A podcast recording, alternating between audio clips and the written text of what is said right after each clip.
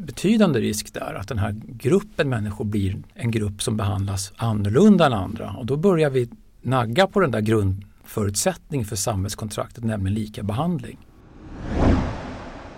Du lyssnar på Samhällsvetarpodden med mig Ursula Berge. Idag ska vi prata om hur demokratin och tilliten mår i Tidöavtalstider. You all come to us young people for hope. How dare you? How dare you? Hallå regeringen! Hör ni vad vi säger? De grupper och de individer som genomför den här sortens aktioner, de blir i det här säkerhetspolitiska läget nyttiga idioter för krafter som vill Sverige illa. Bortförklaring efter bortförklaring efter bortförklaring. Vi kan ta det efteråt Magdalena Andersson. Kan du få berätta vad som var så roligt för allihopa? Hej och välkomna till Samhällsvetarpodden som leds av mig Ursula Berge, samhällspolitisk chef på Akademikerförbundet SSR. Vår gäst idag är Göran Sundström, professor i statsvetenskap vid Stockholms universitet. Välkommen Göran! Tackar! Och du är statsvetare med inriktning på offentlig förvaltning och då är du intresserad av demokrati och förvaltning och relationer mellan medborgare, politiker och tjänstemän. Och jag tänkte vi skulle prata om det idag med en given utgångspunkt hur allt det här påverkas av eh, tidavtalet och den nya regeringens politik. Men först om du skulle göra en generell beskrivning på din syn som statsvetare om hur svensk förvaltning ser ut och fungerar. Ja, svensk förvaltning har ju ett gott anseende kan man säga sedan länge. Eh, kännetecknas av om man jämför internationellt, eh, att den är kunnig, den är saklig, eh, den har blivit allt mer serviceinriktad, den faller ut väl i förtroendemätningar mot medborgarna. När vi studerar politikernas syn på förvaltningen så faller den också eh, ut väl. Den ses som lojal eh, och kunnig. Och i, olika sammanhang beskriver du och också andra statsvetare att vi har ett så kallat samhällskontrakt. Vad är det?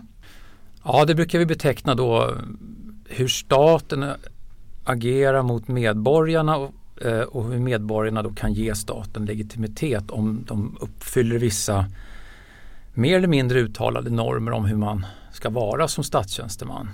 Ehm, och det som brukar framhållas mest eh, för, en, för ett gott samhällskontrakt det, det, är att man uppfattar staten som rättvis, att man blir rättvist behandlad till exempel.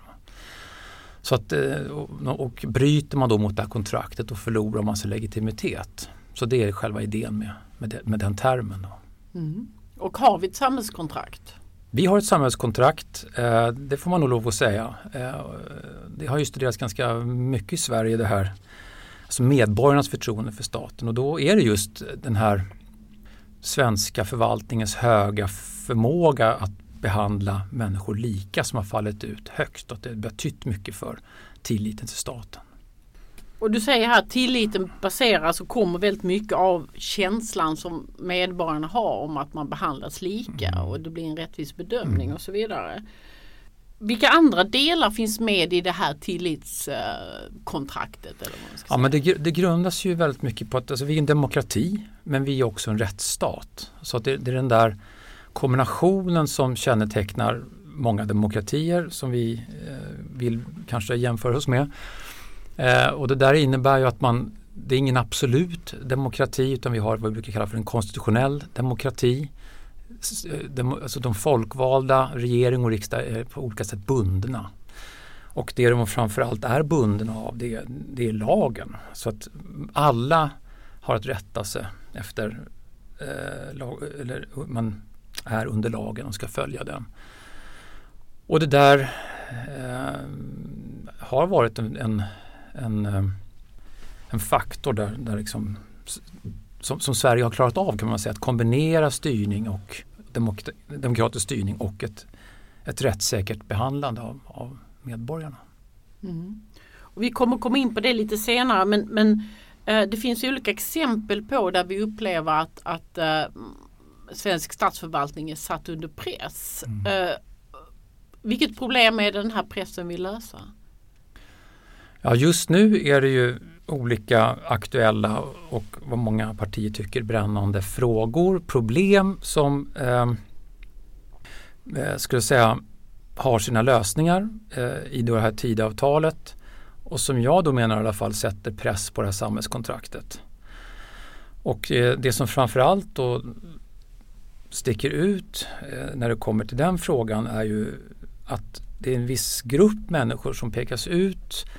Eller det Tidöavtalet innehåller skrivningar som, som ja, där en viss grupp människor, eh, folk med, med invandrarbakgrund eh, förknippas med en viss benägenhet, nämligen att begå, begå brott. Och sen så listar man ett stort antal åtgärder för att eh, som är riktade mot den här gruppen eh, som man ska komma åt. Då. Eh, och det där det finns en betydande risk där att den här gruppen människor blir då en grupp som behandlas annorlunda än andra och då börjar vi nagga på den där grundförutsättningen för samhällskontraktet, nämligen lika behandling. Så där, där kan man se en befara att det, kan, att det här kan då innebära eh, ett hot mot samhällskontraktet. Mm. Så du menar att formuleringar i Tidöavtalet som handlar just om att invandrarna är mer brottsbenägna och så vidare i grunden handlar om eller påverkar så mycket mer än bara vår syn på invandrare? Ja, det, blir det, det riskerar att bli så. Eh, för att det, det, blir en, det riskerar att bli en grupp som man, man, måste ju som myndighet då Myndigheter ska ju då enligt de här åtgärderna som håller på nu att tas fram utreds eh, eh, rikta in sig på en viss grupp och komma åt eh, brottslingar och folk som är här olovligt. Men för att göra det, om, om förvaltningen ska vara effektiv i det arbetet så måste de ta till olika typer av metoder för att urskilja den här gruppen och då, då tvingas de till det som kallas för rasprofilering. Och det innebär ju att man går på utseende eller på bostadsområde eller andra eh, område, eller andra faktorer där man tror att man kan då ha en hög träff, träffsäkerhet. Men då kommer man ju också träffa väldigt många människor som inte är, då är brottslingar eller inte är här eh, olovligt. Och vi får en slags spiral där, där den här gruppen känner sig jagad eh, och annorlunda behandlad än resten av eh, de som bor i samhället. Och de resten som bor i samhället kan samtidigt börja tycka att de där som jagas hela tiden måste ju vara brottslingar. Så det, det, det, det finns en risk för att det skapas ett vi och dem här. Och alldeles tydligt. Mm. Och de här formuleringarna som finns i Tidöavtalet, för där står inte att brottslingar är ett problem utan det står att invandrare, liksom, alltså man pekar en hel grupp där som, som eh, eh, så att säga utifrån etnicitet eller mm. bakgrund. Men det här som du läser in i tidavtalet och den här att, att det riskerar att utmana vår föreställning eh, om rättvishet och likhet inför lagen. Har vi sett det här förut? Är det här något, eller är detta något unikt och nytt?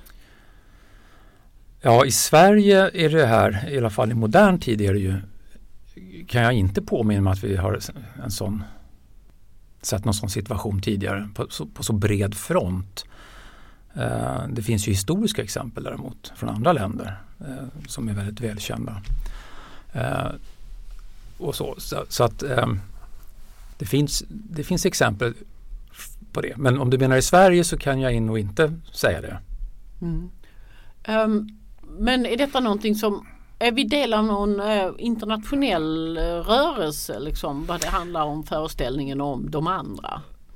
Ja, det skulle jag säga. Det, här, det kan man ju, det, det är sådana politiska vindar eh, som eh, där nationalism är framträdande. Eh, där man driver politik som handlar väldigt mycket om, om vi och dem. De som är innanför, de som är utanför, de som lever på ett rätt sätt och de som lever inte på rätt sätt. Och, och så så att det där, det pågår ju förstås samma eh, utvecklingar runt om i Europa, vår närhet här. Så det, det ser vi ju också. Mm. Om när man börjar sådana här berättelser, ett sånt här narrativ om vi och dem och de andra och så vidare. Utifrån internationellt erfarenhet, vad kommer i, i vågskvalpet efter en sån verklighetsbeskrivning? Ja, det, det, det kommer ett, ett segregerat eh, samhälle. Det kommer ett samhälle där vissa har ses som bättre medborgare, mer, mer medborgare som har större rättighet att vara här. Eh, och som sagt olika behandling, ehm, eh, konflikter. Men den som är, är, tycker att det är dags att ta tag i brottsligheten på ett kraftfullt sätt mm. eh, hur, tycker jag att möjligtvis att tidavtalet har, har en kärna av att verkligen ta tag i allvarliga problem. Eh, men kan man göra det på detta sättet? Liksom, utan att, att man, det blir en collateral damage? Ja, det Ehm, det finns förstås olika sätt att göra sådana här saker på och det kan finnas saker som är eh, inte lika riskfyllda som andra här men ett problem med tidavtalet och andra sådana här kontrakt som ingår mellan partier det är att det, det bestäms saker utan att det riktigt utreds. Vi vet inte riktigt hur hårt sådana här saker kommer att slå. Det här är ju saker som när man lägger ihop dem, det är massa förslag i tidavtalet och de skrivs ut på lite olika sidor, väldigt kortfattat, utan särskilt långa motiveringar och inget under, beslutsunderlag att ta del av. Vi vet inte helt enkelt vad, vilka risker som finns och det, det, är, det, är en, det är en stor risk med den typen av beslutsfattande som vi, som vi upplever nu. Eh, jag, jag menar ju på att sånt här måste redas ut först och sen fattas beslut om. Förr karaktäriserades ju ofta utredningsväsendet av att det var väldigt mång, äh, långa utredningar, mm. de var väldigt självständiga, det var alltid SOU, det vill säga äh, liksom självständiga myndigheter i utredningsform. Nu är det mer av bokstavsutredningar. Vi har också sett exempel på där de, äh, det ska tillsättas 15 ja, duktiga tjänstemän på statsrådsberedningen som ska snabbutreda saker och mm. ting. Uh, förmodligen i enlighet med tidavtalets intentioner. Mm. Hur tänker du runt det som, som statsvetare? Ja men det, det, faller ju in i den här utvecklingen som vi har sett och som jag nämnde att det, det är, det är ett, ett väldigt exekutivt eh, styrelsesätt som vi ser växa fram där där man har bestämt sig på förhand vad som ska göras och inte utreda. Och statliga kommittéväsendet är ju närmast under nedmontering och eh, därmed också det, det, det vidhäftade remissväsendet då, som vi också har då en lång tradition av att höra synpunkter från vårt genomorganiserade land som, som har varit väldigt framgångsrikt. Så att det här är ju en det är risk både när det gäller kvalitet i besluten och demokrati, bred förankring. Och vi vet också från forskning att har man inte fått vara med och fatta beslut när man är berörd av besluten då kommer genomförandet vara mycket sämre. Det kommer, risken för konflikter är mycket större. Så det finns en, det, det, det är väldigt, ehm, ja, i den bemärkelsen är det väldigt osvenskt det här, den här typen av beslutsfattande, typen av styrelsesätt som nu används.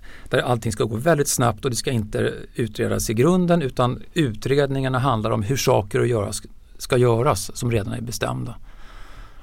Jag skulle säga att det är en demokratifråga i hög grad, inte bara en, en kvalitetsfråga men båda sakerna handlar om. Mm. Och de som tycker att eh, utredningsväsendet har varit för långsamt, att detta, vi, vi har vissa akuta samhällsproblem vi måste lösa snabbare. Mm. Vad säger du till dem? Ja, men eh, det tar lång tid för att problemen är väldigt komplicerade och jag kan ju tycka att risken att gå fel kan vara mycket, mycket större än, än de, de år man får vänta på utredningen. Eh, det, eh, visst kan man snabbutreda vissa saker eh, åtminstone lite fortare än sitta fem sex år kanske men, men att helt hoppa över utredandet på det sättet det, det, det tycker inte jag är försvarbart. Det är också tveksamt om det rimmar med grundlagen. Vi har ju beredningstvång i det här landet där regeringen måste utreda eller höra med sina myndigheter innan den fattar beslut på ett område. Och det finns ju redan de som i debatten har hävdat att det där det bryter man mot. Många utredningar får också direktiv som inte handlar om att förutsättningslöst utreda någonting utan att, att komma med bästa möjliga förslag mm. på ett speciellt, mm. i en speciell riktning. Mm. mm. Vilket ju ökar förutsättningar att inte göra ett oberoende jobb. Ja. Men du, jag tänkte fråga, det finns ju, vi ska gå in på valda delar av de här förslagen som finns och en är ju det här förslaget som, som att man ska ha mycket mer omfattande inre eh, gräns och utlänningskontroll. Och för några år sedan hade vi en REVA-debatt som, som handlade om att polisen eller gränspolisen eller vem det nu var som stod i tunnelbanan och, och hade en tendens att, att säga, plocka de som såg ut som hade utländsk bakgrund. Hur gör Mm. man en inre gränskontroll som inte är rasprofilering? Ja, det är ju en väldigt svår fråga ska jag säga. Det, nej, men vi var inne på det tidigare och eh, det är, myndigheterna har ju väldigt höga krav på sig, inte minst från den här regeringen, att vara väldigt effektiva. Eh, Resurserna är begränsade Eh, och eh, vi har resultatstyrning och mål och sånt som ska uppfyllas, pinnar som ska uppfyllas. Och då måste eh, myndigheterna eh, finna former då, metoder och tekniker för att, för att öka träffsäkerheten och det blir, det blir rasprofilering i de här frågorna. Det, det visar liksom forskning sedan långt tillbaka att det, så tvingas myndigheterna arbeta. Mm. Och med det narrativet du beskrev tidigare att Tidöavtalet är fullt av formuleringar som på något sätt baseras på att, att invandrare är mer brottsbenägna. Alltså hela vi och dem-tänkandet. Alltså, vad leder det till? För det, det finns ju andra exempel också i, i Tidöavtalet. Till, till exempel finns det en formulering rörande bristande vandel. Eh, som, som bygger på att personer ja, om man gör handlingar, personer bedöms enligt andra regler eh, om man är utländsk medborgare än svensk medborgare. Och då har de kriterier för vad bristande vandel är som bland annat innehåller saker och ting som inte är kriminellt. Till exempel om du är prostituerad som i Sverige anses vara ett brottsoffer ska anses vara bristande vandel. Eller om du är missbrukare vilket anses vara en sjukdom i Sverige. Så plötsligt är bristande vandel för vissa grupper också baserat på saker och ting som inte ens är kriminellt. Alltså hur tänker du runt det? Ja, det faller ju in under hela den här paketet av olika behandling. Det, det är klart att det här behandlar ju staten då en grupp människor på ett annat sätt och i det här fallet är det ju alltså dömande makt och rättsskipning då som ska vila på ganska oklara grunder som vandel då, det begreppet som, som ingen riktigt vet vad det står för. Det är ju en väldigt främmande inslag i svensk rättstradition kan man ju säga. Ja, men, jag tänkte du har beskrivit, du, du är ofta ute i debatten på olika sätt och du beskriver i olika sammanhang att Tidöpartierna vill se ett paradigmskifte i synen på staten. Vad består det paradigmskiftet av? Ja, det, det, det tycker jag mig se då när man kopplar ihop ett antal, ganska stort antal förslag som ligger nu eh, i Tidöavtalet och i budgetpropositionen. Eh, men det handlar då eh, delvis om det, här, om det här samhällskontraktet där man då ser framför sig en stat som har en väldigt stark och tydlig uppgift att komma åt en viss grupp människor.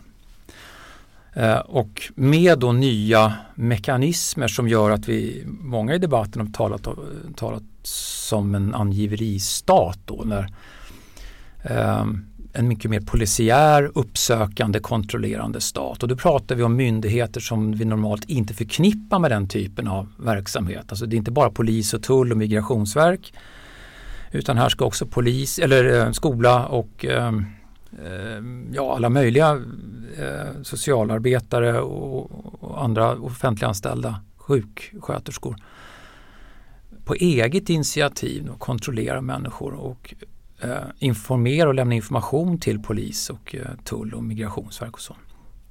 Och det där är ju en eh, så att säga, det, det blir en roll för staten som, som inte har varit framträdande alls. Utan tvärtom har vi försökt att gå mot någon slags serviceinriktad, medkännande, eh, ja, medborgartillvänd förvaltning. Öppen, eh, men också dit man kan gå med sina problem och där eh, man kan lita på att det som sägs mellan en handläggare och en enskild stannar där. Så det, det, är, det är en ny roll. Men det, är- det är liksom bara ena sidan av, av myntet. An, sen har vi den andra sidan som handlar om relationen mellan politikerna, själva regeringen och förvaltningen. Då. Eh, där det också blir ett slags eh, paradigmskifte i den bemärkelsen att det, det, här förväntas det vara mycket mer en mycket mer styrbar förvaltning, en mycket mer snabb förvaltning. Vi har varit inne på det, till exempel ska utredningar, man ska exekvera snarare än utreda. Och det här det här bryter liksom mot en svensk tradition som finns i, i den relationen. Som väldigt mycket handlar om att förvaltningen i Sverige är väldigt van vid att bli hörd. Eh, man ska säga sitt, eh, man är van med att prata med politiker ganska egalitärt, alltså att man är på samma villkor och på samma hierarkiska, inte med någon slags auktoritativ ton. Utan det har varit eh, ganska Ja, vi brukar, internationellt brukar svensk förvaltning utpekas som cozy, alltså lite mysig, lite village life och så. Att man, är, man är ganska nära varandra.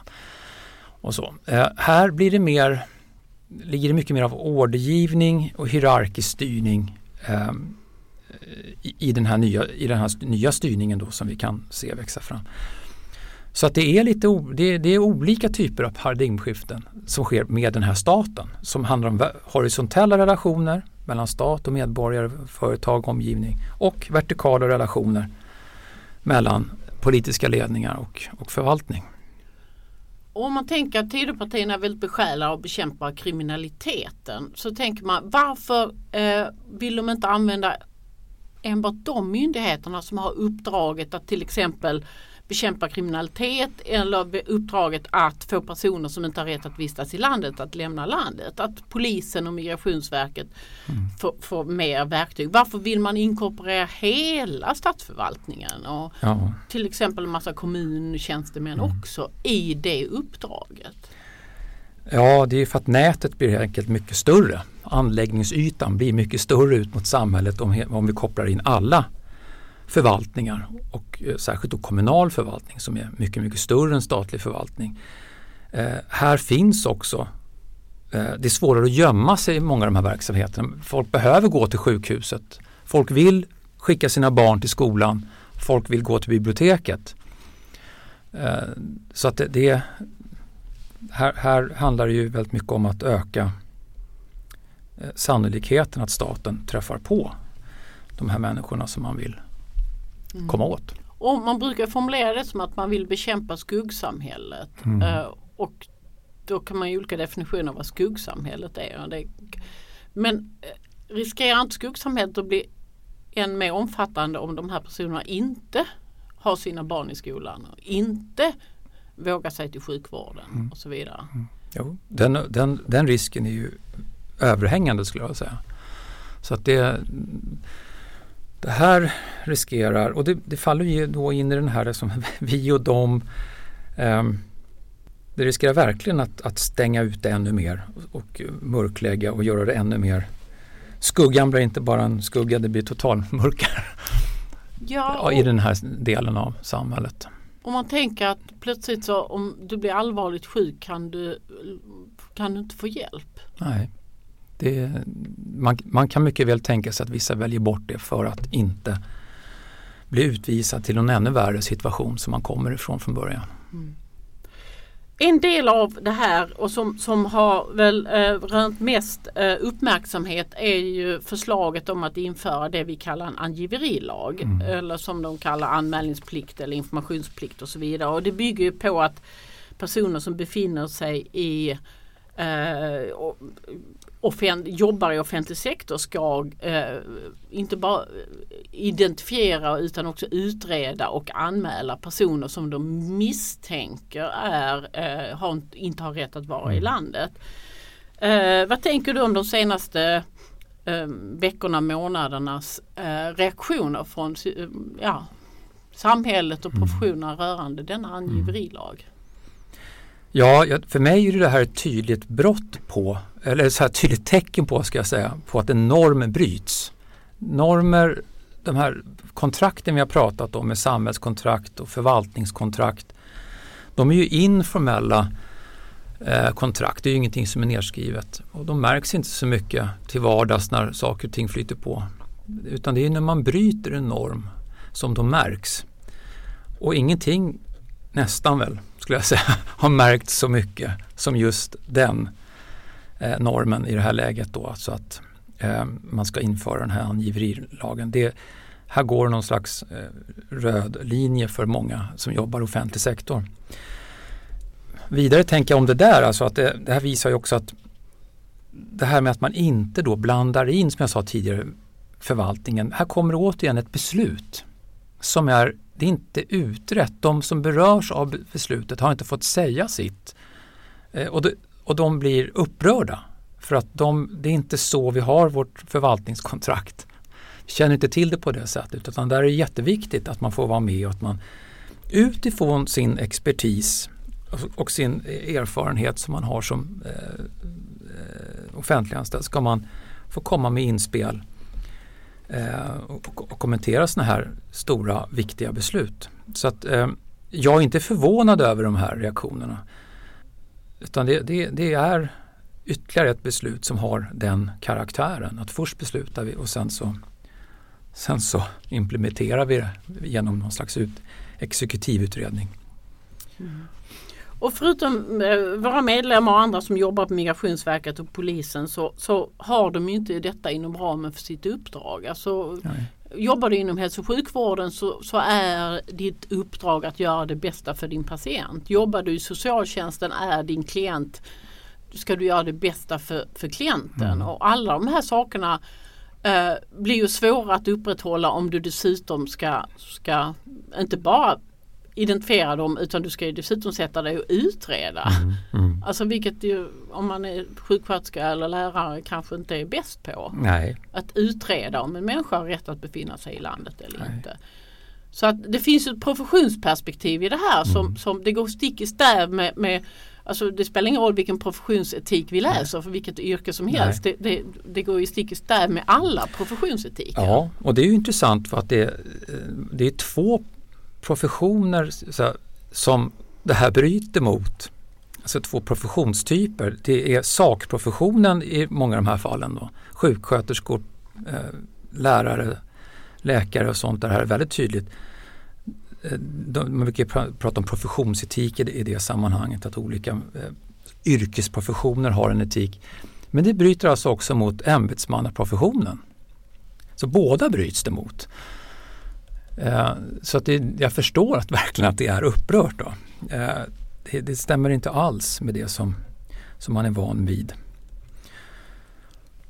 Och jag tänker, vi har väldigt mycket medlemmar som, som arbetar inom socialtjänsten och väldigt mm. många av dem har uppdraget att också jobba förebyggande för att personer ska, ska inte råka i, i eh, elände på olika sätt. Och, mm. um, om de då också har uppdraget att um, anmäla och uh, alltså, få personer att, att uh, liksom få ett sämre situation genom att de måste lämna landet så är ju tilliten och förtroendet för socialtjänsten bygger helt och hållet på att klienten uppfattar att socialtjänsten vill hjälpa.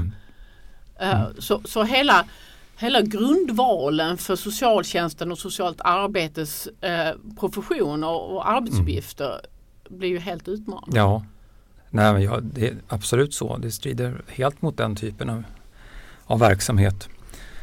Man kan verkligen fundera över om det här, eh, vi har ju faktiskt väldigt eh, andra paragrafen i regeringsformen där man där vi liksom högtidligt uttrycker att alla ska ha rätt till skola och sjukvård och man ska ha utbildning och sådär. Eh, den, är ju inte regeringsformen någonting man tillämpar i enskilt fall va? men det, det, det, man kan inte säga att det ligger i linje med de visionerna som, som första kapitlet i regeringsformen uttrycker. Alltså man, där, där försöker man i alla fall säga att det här är ett samhälle där vi uppmanar folk att komma, vi hjälper folk, vi stöttar folk till de här viktiga eh, rättigheterna. Eh, men det är precis som du säger, då får vi liksom skarpare lagar på lägre nivåer som, som inte verkar i den riktningen. Mm. Så här, det, det är problematiskt. Och jag tänker att alltså, nu organiserar vi inte speciellt mycket vårdpersonal, mest kuratorer inom hälso och sjukvården. Men jag tänker eh, till exempel finns det en formulering som heter att, att man ska få, även om man är papperslös, ska man få vård som inte kan anstå. Vilket mm. det är klart att det finns en gränsdragningsdiskussion där. Vad, vad är det? Men om du är livshotande sjuk så ska du få hjälp oavsett vilken status du har. Det, det, det backar ju tillbaka till någon form av idé om människovärde och likabehandling. Mm. Som då uppenbarligen inte liksom ska kunna tillämpas på samma sätt tidigare. Alltså löser du inte upp själva grundvalen för människovärdet? Jo, det kan man, om man tycker att värdet, människovärdet står högst så ska man ju göra allt man kan för att hjälpa de här människorna förstås. Eh, sen kan man ju då hävda att det är en empirisk fråga om de kommer dit eller inte. Om de är så sjuka då får de väl gå dit då. Så. Men eh, som sagt, man, ska ju, man måste ju ta i beaktande att det, det, ofta är det människor som är oerhört utsatta eh, och framförallt inte kan, kan återvända. Och det är därför de gömmer sig från första stund. Så att de har olösliga problem med det avseendet och sitter i en rävsax. Och i den bemärkelsen är det ju inte särskilt mänskligt då att tvinga ut dem eh, på det sättet att de inte ens kan då eh, söka upp sjukvård utan att känna sig väldigt, väldigt hotade. En annan del eh, som lyfts fram i tidavtalet som nu också eh, ska utredas det är ju att man ska ändra sekretesslagen. Mm. Och det innebär ju bland annat då att det ska bli en ny huvudregel i sekretesslagstiftning att all relevant information ska delas med brottsbekämpande myndigheter. Mm. Hur tänker du runt den formuleringen i ett statsvetenskapligt perspektiv? Ja, Ja, det, det, det, där inför man ju också då för att man, det ska bli lättare att dela information. När man då har hittat de här människorna så ska man kunna dela information och så. Här tänker jag väldigt mycket att här finns det ganska mycket lagstiftning redan som, eh, som eh, medger eh, delad information mellan rättsvårdande myndigheter och sociala myndigheter. Men som inte riktigt fungerar som de ska. Så att, och då är vi tillbaka till det här, hur mycket är det här egentligen utrett? Eh, jag tror att en hel del av de här sakerna som man far efter, till exempel kopplingen mellan socialtjänst och polis, skulle gå eh, att hantera på annat sätt. Eh, helt enkelt att försöka få till en bättre implementering av den lag som finns. Så att det, det, liksom, det blir så drastiskt då att innan man gör det så tar man till storsläggan direkt. Det, det är liksom inte, återigen är det inte riktigt den vägen som, som vi är vana att se. Och det här hade, tror jag man ganska snabbt hade kunnat se också om man hade utrett den här frågan. Att det här, här finns det nog en hel del andra vägar att pröva först. Mm. Och vi hade ett seminarium i Almedalen där vi hade Polisförbundets ordförande där som, som där, där det kom fram att skulle vi kunna utbilda poliser bättre i vad de faktiskt kan eftersöka för information mm. med, med socialtjänsten mm. så kan det vara en väldigt mycket bättre väg än att man till exempel bara alla register ska öppnas. Ja. För den, den förälder som har en liten unge på glid kanske inte söker sig till socialtjänsten för att få hjälp om man vet att allt jag säger där kommer polisen tillhanda Nej. en sekund senare. Nej, precis. Nej, jag tror att det också finns eh, rolluppfattningar inom socialtjänsten som, som också då inte riktigt lirar med den gällande lag som finns där man helt enkelt inte vill eller tror att man ska lämna ut någonting överhuvudtaget. Så här finns det nog liksom lite lärande att göra på båda fronter. Precis, och du har varit inne på det här med, vi pratar om samhällskontraktet som ett kontrakt mellan, mellan förvaltningen och, och, och medborgarna och sen talar du om förvaltningskontraktet som är det, relationen mellan politiker och tjänstemän. Mm. Du beskrev inledningsvis att svensk förvaltning är känd för att vara väldigt effektiv och väldigt eh, transparent och öppen och så vidare och folk har en känsla av att svensk förvaltning är, ja, men har, tillämpar lika behandling och så vidare. Eh, men i Tidöavtalet förs det fram en bild av förvaltningen som är väldigt ineffektiv och korrupt och full av myndighetsaktivister har vi också hört som ett begrepp som mm. kommit fram. Mm. Vad har de för relevant i den, relevans i den beskrivningen? Ja, alltså jag skulle säga att det, det saknar stöd i forskningen i alla, de, alla delar, skulle jag säga. Det, det, det finns alltid eh, avarter och individer eh, och en och annan kanske hel myndighet som inte riktigt fungerar som den ska. Men att ge en generell bild av förvalt, svensk förvaltning som eh, korrupt eller full av aktivister eller ineffektiv, det, det, det, det kan inte man hitta stöd för någonstans utan det är precis tvärtom. Att den är, den är känd för att vara väldigt effektiv. Den är känd för att vara väldigt lojal mot politiker och inte driva frågor i någon annan riktning än vad regeringen vill. Jag, jag tror att det är väldigt ofta så att man blandar ihop eh, när det gäller den frågan då, det här med aktivister, alltså att man blandar ihop en myndighets faktiska uppgift, nämligen att driva ett värde. Alla myndigheter har ju ett värde att driva som en Naturvårdsverket har att driva miljövärdet och Tillväxtverket har att driva produktionsvärdet och näringslivsvärde och så. Och det där, det, det har de till uppgift att göra och det är ingen aktivism att man talar om vilken effekt en åtgärd har på miljön då när Naturvårdsverket gör det. Utan det är precis vad de ska göra. Eh, demokratin, staten är helt enkelt byggd av en, en himla massa, eller den rymmer en himla, himla massa värden som måste brytas på olika sätt. Eh, och där vi då idealt sett så ska det starkaste argumentet vinna i in, in diskussion. In, eh, och det är där vi har demokrati och vi har myndigheter också som pratar med varandra och försöker övertyga varandra. Eh, men jag tror att när myndigheter driver då en fråga utifrån ett värde så tror jag att stämplas de ofta som aktivister. Alltså att de driver utifrån ett egenintresse. Nu kan ju egenintresset sammanfalla med myndighetens intresse men det är två skilda saker.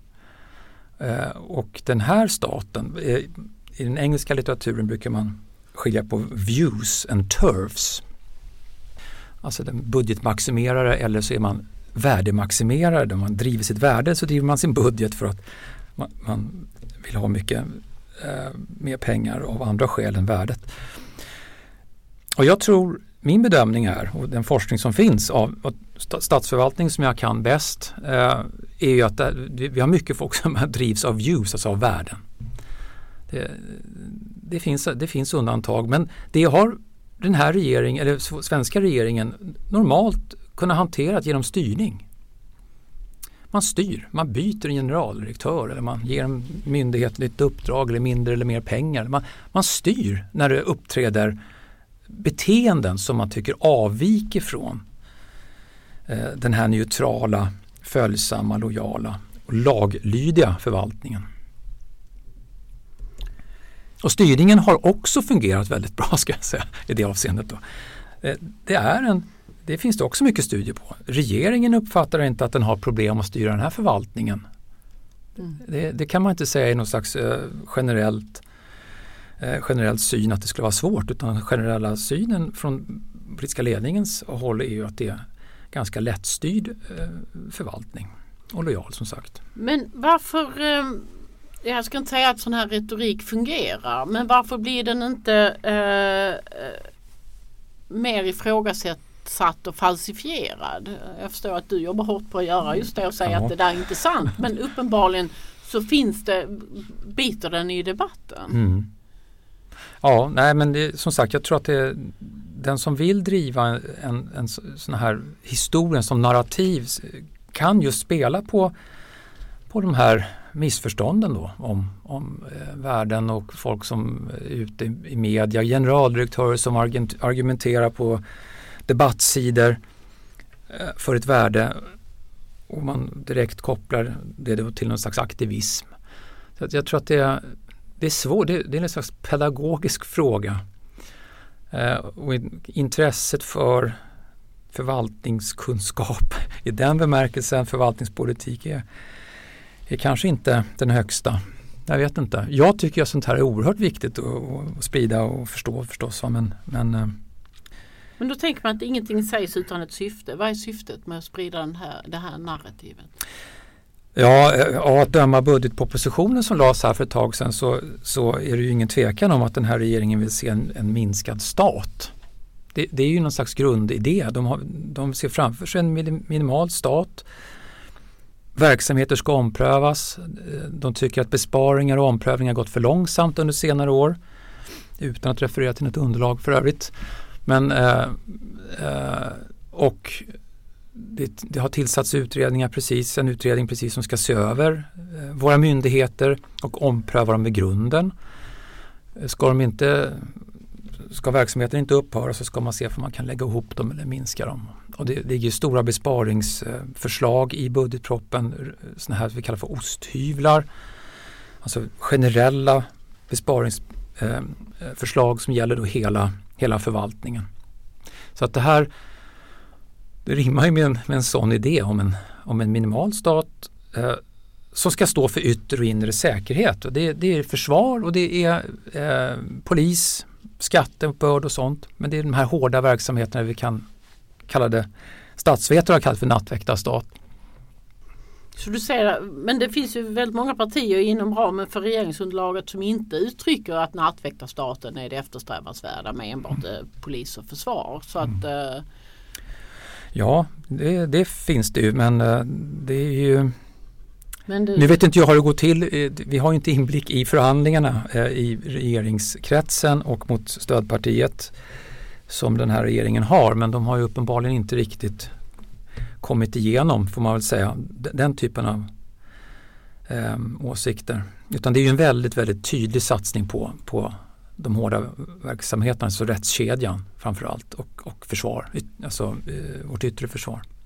mm, precis, som tittar man på hur, hur budgetproppen 24 är, är balanserad så är det ju just de utgiftsområdena försvar och, och rättsväsende som får väldigt stora anslagsökningar Mm. och väldigt många andra delar eh, får minskade. Mm. Du nämnde det här eh, osthyvel. Eh, jag tänkte vi skulle prata lite om det. Det har ju skett nedskärningar i statlig sektor över hela linjen förutom de här hårda eh, utgiftsområdena.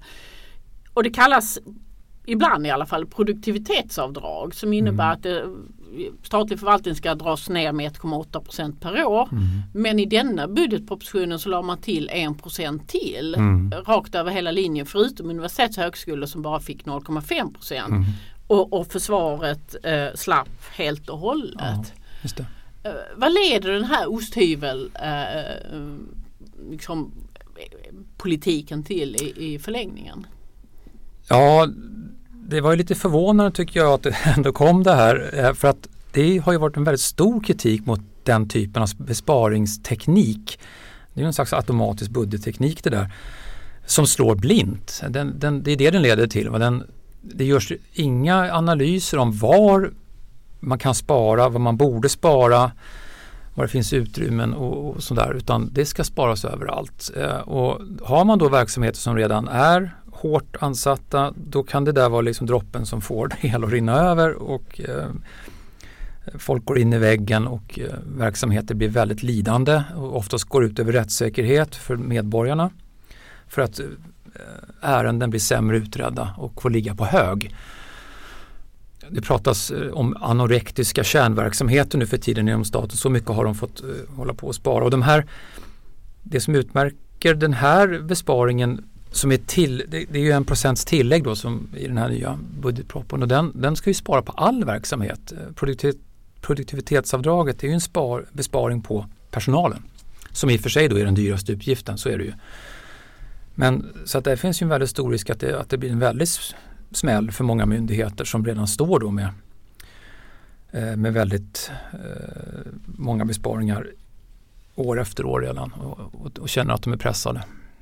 Mm. Och då kanske kom, man kommer till ett läge att den där välfungerande statsapparaten är inte så välfungerande Nej. längre. För att det, det är liksom praktiskt omöjligt med de budgetanslag man har. Och det är Mm. också ett sätt att urholka. Ja, att vi, det, det är ju de här köerna som vi ser och det är, eh, det är sjukskrivningar och allt sånt möjligt som, som vi ser i offentlig sektor. Eh, och det, det, kommer, det kommer ju då riskera förstås att fortsätta om man har den här typen av besparingar.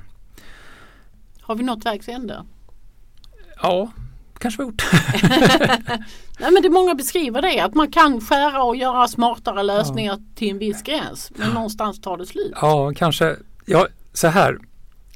Vi, har, vi kanske har kommit till vägs ände när det gäller osthyveln, men det finns ju andra sätt att göra besparingar. Jag tror inte att, jag tror att alla verksamheter alltid går att effektivisera på något sätt.